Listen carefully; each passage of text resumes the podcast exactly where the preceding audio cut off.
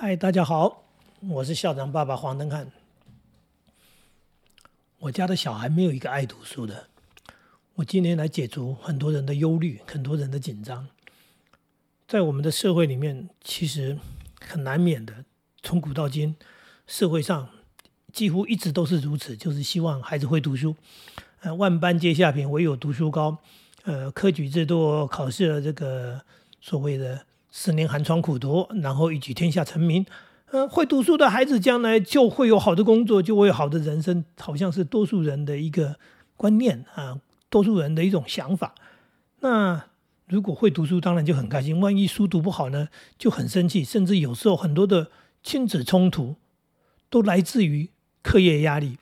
也就是说，我衷心的期待你。考试考好，我希望你书念得很好，所以我愿意为你花很多的力气，花很多的金钱，包含让你去补习，花了很多的钱，呃，为你这个准备好的这个房间、书房。总而言之，父母亲就是期望你好好的读书嘛。你看，我从小就是送你去那么好的幼稚园，就是希望你读书顺利，然后一辈子就成功了。结果偏偏呢，天不从人愿，应该说孩子不如你愿，呃，你。这么用心花那么多钱去养小孩，结果他偏偏不会读书，或者是他不爱读书。那不会读书的父母亲有些还会认命，说：“哎呀，孩子就资质不如人嘛。”那确实也不是读书的料。你看，从小呢就念得乱七八糟，那功课就是一塌糊涂啊，这一直都在挂车尾。既然挂车尾，挂了挂挂挂挂到后面说：“好吧，那能够念个什么也好吧，加减。那如果不能念，也就算了。”呃，应该这么说，这种家长，他因为面对孩子实在是念不好的情况下，一年又一年，随着时间，最后他就接受了。这样的孩子跟父母亲反而中间没冲突。真的没冲突，我看过好多个，甚至在同一个家庭里面会读书的，跟父母亲的冲突很大。为什么？因为父母亲就一路对他有很大的期望，那给他很大的压力，然后他被压了就往前进，所以就继续前进，继续前进的过程当中，彼此呃之间的那个那个力量啊摩擦非常大，因为他是心不甘情不愿的被往前推，然后他自己也觉得读书压力很大，那父母亲又觉得你还可以读嘛，所以只要成绩不好，冲突就来了。那相反的是，另外一个孩子是，呃，从小学成绩就不好，到了国中根本完全跟不上，所以父母亲就会说：“哎呀，这样还有学校好念吗？那我们家里环境也还好吧，加减念个高职吧，或者念个什么，啊，有个学校念就好了。”你看父母亲的期望降到这么低，说有个学校念就好了，所以他对于孩子的成绩完全没有要求。考得好哇，那真的是叫做呃不小心掉下来的礼物，但是基本上是不会有考好的啦。呃，多数时间就是保持成绩状况不好，那父母亲也就平常心看待，说，哎，我这个孩子就不会读书嘛，所以就不期望他读书。好了，反而后来这孩子长大，工作各方面，跟爸爸妈妈关系好得很，因为什么？因为就在一种没有压力的情况之下长大，彼此之间没有摩擦，没有冲突，那。另外的就讲了嘛，会读书的，其实很多家庭都这样，就是孩子你说他不会念嘛，他会念；说他会念，好像又不会念。那个成绩就是，呃，推一把，挤一下，哎，就好一点。如果没推那一下，没挤那一下呢，就没有办法达到期望。然后呢，这样子父母亲就觉得很累。为什么你读书还要我，呃，去催促你，还要我去给你压力，还要我费那么大的力气去盯你？你为什么不自己读呢？对不对？那孩子呢？他基本上呢，他的状况就是啊，我就不爱读书啊，呃，或者是我读得很痛苦啊，我是好不容易好不容易花那么大力气到达这个成绩，那我只要一松懈我就掉下来，那不叫做松懈，那就是正常嘛，就是累了嘛，不可能从头到尾每一个人啊，一个一个人可以做到这种程度，就是我就是可以从头到尾都紧绷，一路绷到底，他绷着绷着啊，绷绷不下去，就像橡皮筋拉着拉着拉着。断了啊，就是这样，就崩了，崩了，崩了，就崩溃了。所以这其实的结局比第一种不会读书还要惨。孩子崩溃是一种状况，嗯，所以我们常常在新闻上也看到有孩子因为课业压力，什么跳楼的啦、自杀的。你心想说，哈，他不是名校吗？对啊，那个名校的孩子怎么会会自杀呢？嗯。他就是被挤上挤上去的，他是在强大压力之下被推着推着，然后考上了第一志愿。然后他到了第一志愿以后，他发现更苦。为什么？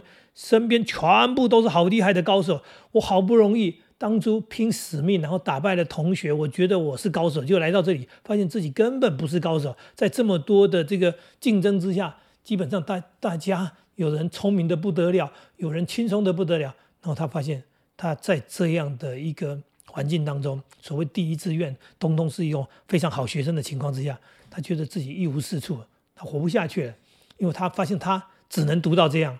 可能还读到班上的末几名。如果再拼命，他没有命可以拼了，因为他以前已经拼了全部的力量才读成这个样子。所以这种孩子，第一种就是他崩溃了。他崩溃，当然接下来父母亲就崩溃，因为所有的心血、当初的期望，然后就一一夕之间、一夜之间就全毁了。那这个是什么状况？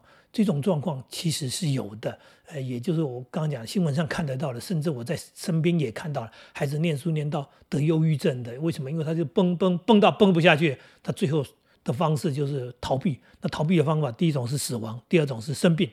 所以有时候有些孩子莫名其妙的生病的原因是心理疾病，心理疾病的原因是压力，压力是什么？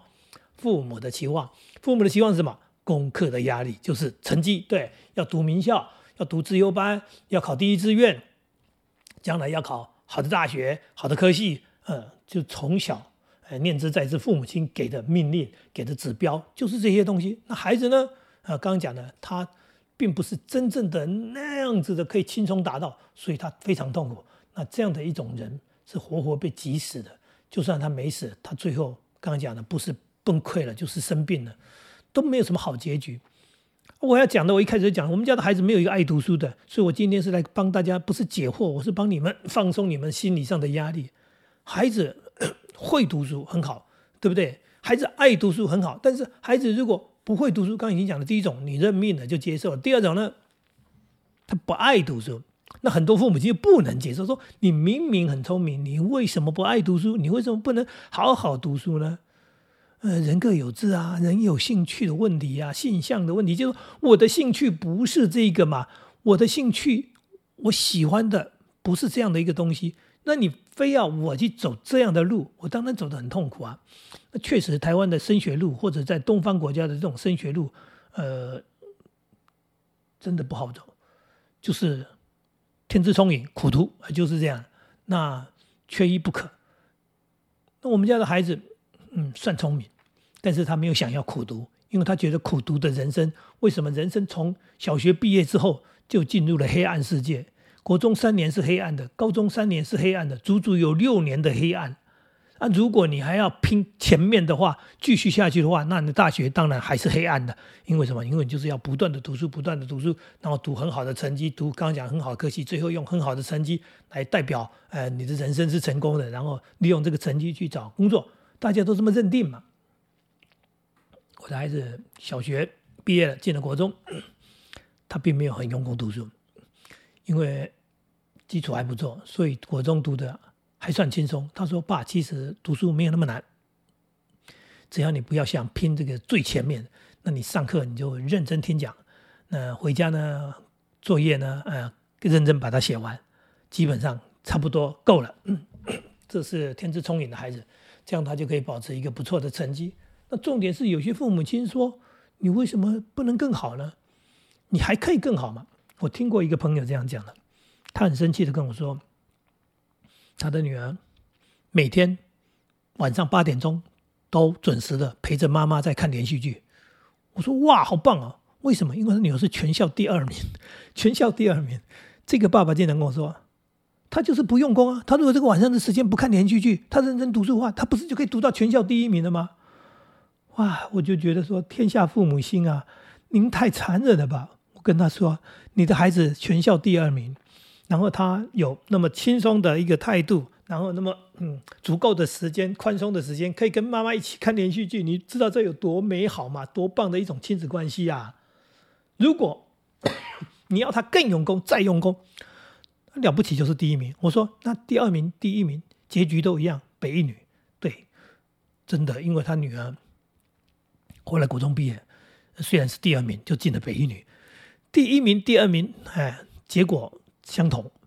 但是你要他尽全力，你希望他不要休息，你希望他说那个态度不对，你要他把自己关起来，像坐牢一样去苦读。这就是父母亲一种很奇怪的一种想法嘛。我的想法是说，如果你孩子有这样的余力，可以那么轻松的，为什么不多花一点时间去做做其他事情？例如说打打球啊，听听音乐啊，看看书啊，嗯，因为还是可以名列前茅嘛。那你为什么为了进那一名两名，然后把自己给拼死？那我们家孩子就是在我这样的一种想法之下长大，说哦，成绩还可以，那就不需要那么用功吧，不需要那么用功。后来国中三年毕业了。考高中考的还可以嘛？没错，就是第一志愿嘛，不用考榜首的。榜首呢又如何？我告诉你，榜首只有那一天你自己记得。然后后来也许你拿来讲，但是在人生当中，你总不会走到哪里就跟人家讲说我高中是榜首嘛？啊，呃，我考报高中是榜首，那人家可能会检视说，哦，对，那时候你是榜首，那你现在是什么呢？对不对？呃，真的没有那么重要。所以孩子考上高中，我们也很开心。高中三年，呃，复制国中的态度。复制国中的态度就是什么？就是还可以，成绩保持在一个稳定的还可以的状况之下。那孩子，我们跟他讨论过啊，我们说孩子其实以你的资质不错，然后如果你用功一点的话，你是不是可以想要还去拼个医学院的？我孩子说，我不要。为什么呢？当医生很好啊。孩子跟你对谈啊，他说没有啊，我觉得当医生不好啊，当医生很辛苦啊。你想想看吧，有一个工作。每天每天你遇到的人，你看到的人就是病人，你每天要看的人就是病人。你想想，这个工作要做一辈子，每天看病人的工作，他怎么会是一个好的工作呢？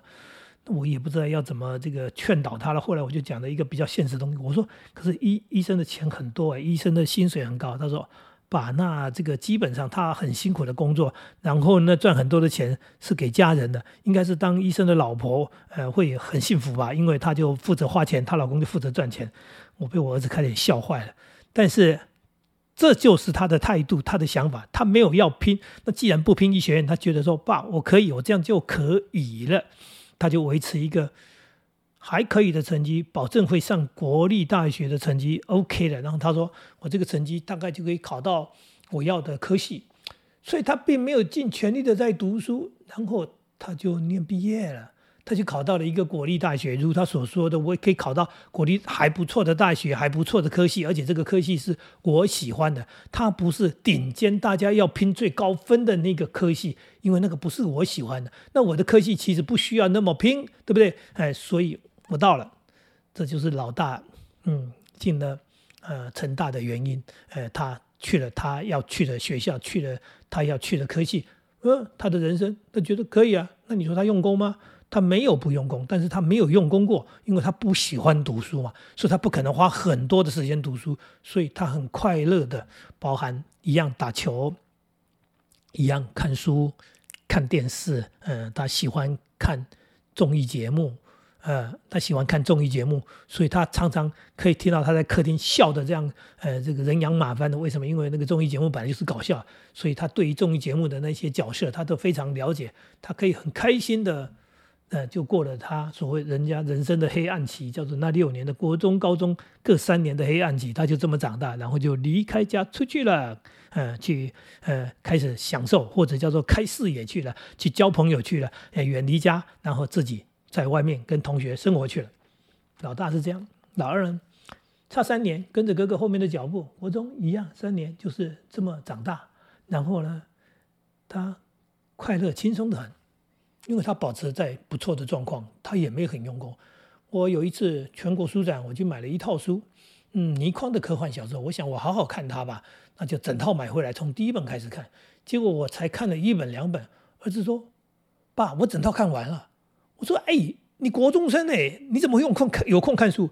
他说：“爸，我每天晚上看一本。”哎，对他每天晚上看一本小说，这样的国中生够快乐吧？那你说他用功吗？他显然就是不用功嘛，因为他把该做的功课做完了，他就结束了。哎，对，就是今天的事情，今日事今日毕，今天的功课已经做完了，学校的部分应付完了，接下来就是他自己的时间，所以他就看小说，就是这样的。那很自在的长大，三年之后没问题，他考到嗯学校。因为他维持成绩在那里，他没有用功，他也不需要。刚刚讲的不需要去拼榜首吧，然后他进去了，呃，三年一样，他也爱看电视。他跟他哥哥不一样，他哥哥念大学去了，他在家他看戏剧节目，他喜欢看电影，所以他说《食神》我看了十遍了，啊，《少林足球》我看了十七遍了，啊，就是类似这样的。即使是同一出戏，因为那个第四台播的电影常常是反复的，呃，同样的东西播，他可以看了一次又一次，甚至告诉我们说下一句的台词是什么，接下来是做什么。还这你要佩服他吗？你也真能佩服他，因为他看了那么多遍，看到连台词都已经记起来了。这样的人，国中、高中一样，六年哪里有黑暗期啊？他不爱读书，他读的可以，但是他不需要。同样跟他哥哥一样，我没有要拼医学院啊，我要念一个什么呃更轻松的科目。他说他哥哥读理工，他不要读理工，那他要读商商学院。他说那个哦不需要那么高分，也不需要那么努力。那我也跟他讨论过啊，我说你如果想要读这个法商，哎，不想读文科的话，你为什么不去考这个法律系呢？你记忆力又好啊，然后口才又好，这样的人真的非常适合当律师的。所以你将来去这个读法律系，你出来法条又背得熟，你要考律师，你要做什么？将来要辩护，哎，能能言善道，你非常适合当律师的。他在那高一的年龄，他就直接给我打枪。他说：“爸爸，这个律师，律师是什么？律师是什么行业？知道吗？就是为了赚钱，明明知道对方有罪，还会为对方去辩护。所以律师不是一个好工作。当然这样讲，我不是在侮辱律师哈。他是说，那你知道吗？这不是我的兴趣。我说，儿子，你那么有正义感，那你就不要当律师，你去读法律系，你出来你考法官嘛，对不对？你就当法官。”他说：“爸，一个年轻人念了法律，然后出来坐在上面高高在上，然后判生判死不怕判错吗？”哎呦，他说的我一愣，我就不知如何是好了。我我讲不过他，确实他口才真好。那后来社会上一直在骂所谓的恐龙法官的时候，我就想到我儿子在高一的时候告诉我的道理，不就是有很多人就因为努力读书，后来。哎，考试，然后都成功的达到他们人生目标，然后成为了一个恐龙的法官。啊，这类似这样的东西，呃，我在跟孩子的对谈当中，我都被他们打败，所以他也没有用功读书。但是呢，三年之后，他就顺利的考到了他的要的商学院，他就去读金融去了。嗯，大学四年，我们有一个约定，这个约定很好笑，就是他要离开家的时候，我跟他说：“儿子啊。”儿子啊，这个长大了哈，祝福你哈。那你去台北读书，可要好好照顾自己。他说：“爸，你放心，我会把自己照顾好的。但是有一件事情要跟你先说清楚。”我说：“什么事情呢？”他说：“爸，我是不可能用功读书的。”我说：“哦，呃，我了解。”他说：“爸，但是你放心，我会欧趴，我一定会准时毕业回来哈，我不会哎什么搞到要延毕，搞到被当怎么样？”他说：“这件事情就请你放心了。”对我们的对话，呃，男人之间的对话就是这样。所以他去了。台北念书确实也没用功读书，尤其寒假回来成绩单来的时候是蛮好笑，拿来说爸，你看这不容易吧？真不容易，每一科都六十几分。他说爸，考九十几你只要用功就好，考六十几是非常不容易，因为你要低空掠过，不小心就会哎对，就会撞到，就会撞到，就会坠海。所以呢，呃，要低空飞行是不容易的。他这么样的态度在读书，很多父母你说怎么有这样的爸妈可以容许这样的小孩？啊，我接受，我觉得。他很清楚他在干什么。他说：“爸，欧趴很重要，对不对？然后呢，成绩好不是重点，是自己你能力好不好？所以重要的科目该学习的东西，我都会很认真的学习。有些科目真的意义不大，你学了也不知道要干什么，你就有过关就好了。呃，这表示他很清楚读书是在做什么，哎，是在学习能力，而不是读考试成绩考几分呢？那你行不行？你读完这个科系出来，这是不是成为你的专业？你在这方面到底有多强的能力？你自己要清楚。”啊，这是，呃，第二个，我小儿子是这样长大的，哎，然后大学的期间，他花很多时间在打工，还包含兼家教，包含来到餐厅打工，咖啡馆、餐厅打工，所以他很会煮咖啡，因为在咖啡馆学的，他很会做菜，因为在这个这个餐厅那个咖啡馆里面有那个呃，就是呃食物的部分，对，所以他从外场到了内场，跟厨师跟什么，他都学了很多东西，呃。真是厉害，也就是说，在生活的学习上面，他可能超越很多人。最后是我女儿最小的一个，他也没用功读书，也是这样，国中三年，呃，高中三年，然后就就这么开开心心做他想做的事情，就长大了。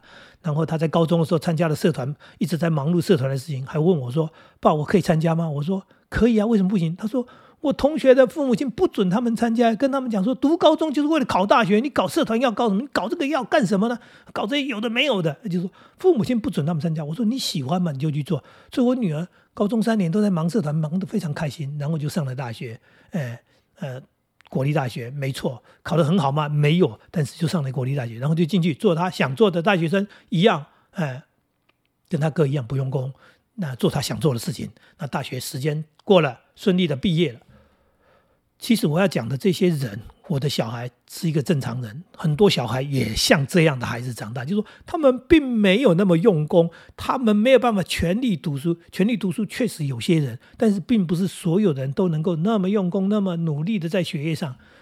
但是我要讲的是，我的每一个孩子出来都没问题，不管生活的能力、社会工作能力都没有问题，所以爸爸妈妈们不要那么紧张好不好？不要那么操心好不好？我家不管是儿子还是女儿。出了社会，因为他们懂得观察，他们懂得学习，他们说了一句很重要的话。他说：“爸爸妈妈在学校学的东西其实很有限，很多东西都是到了业界、出了社会，然后用你的基础能力，然后重新开始学习。所以做得好不好，常常是进了公司才开始赛跑。我相信你也是有社会经验的人，我这样讲你也可以理解。但是重点是，我在说的是什么？是在这么长的、漫长的求学。”的这个过程当中，很多家庭是紧绷的，是压力很大的。我们家是轻松的，是快乐的，维持良好的亲子关系，孩子也没有走偏，因为他只是轻松的走着，没有埋头苦干，没有把自己关在书房里面苦读，然后他长大了，呃，他很健康，呃，我们不但健康，而且我们都很快乐，很幸福。我希望今天的分享对你有帮助，谢谢你。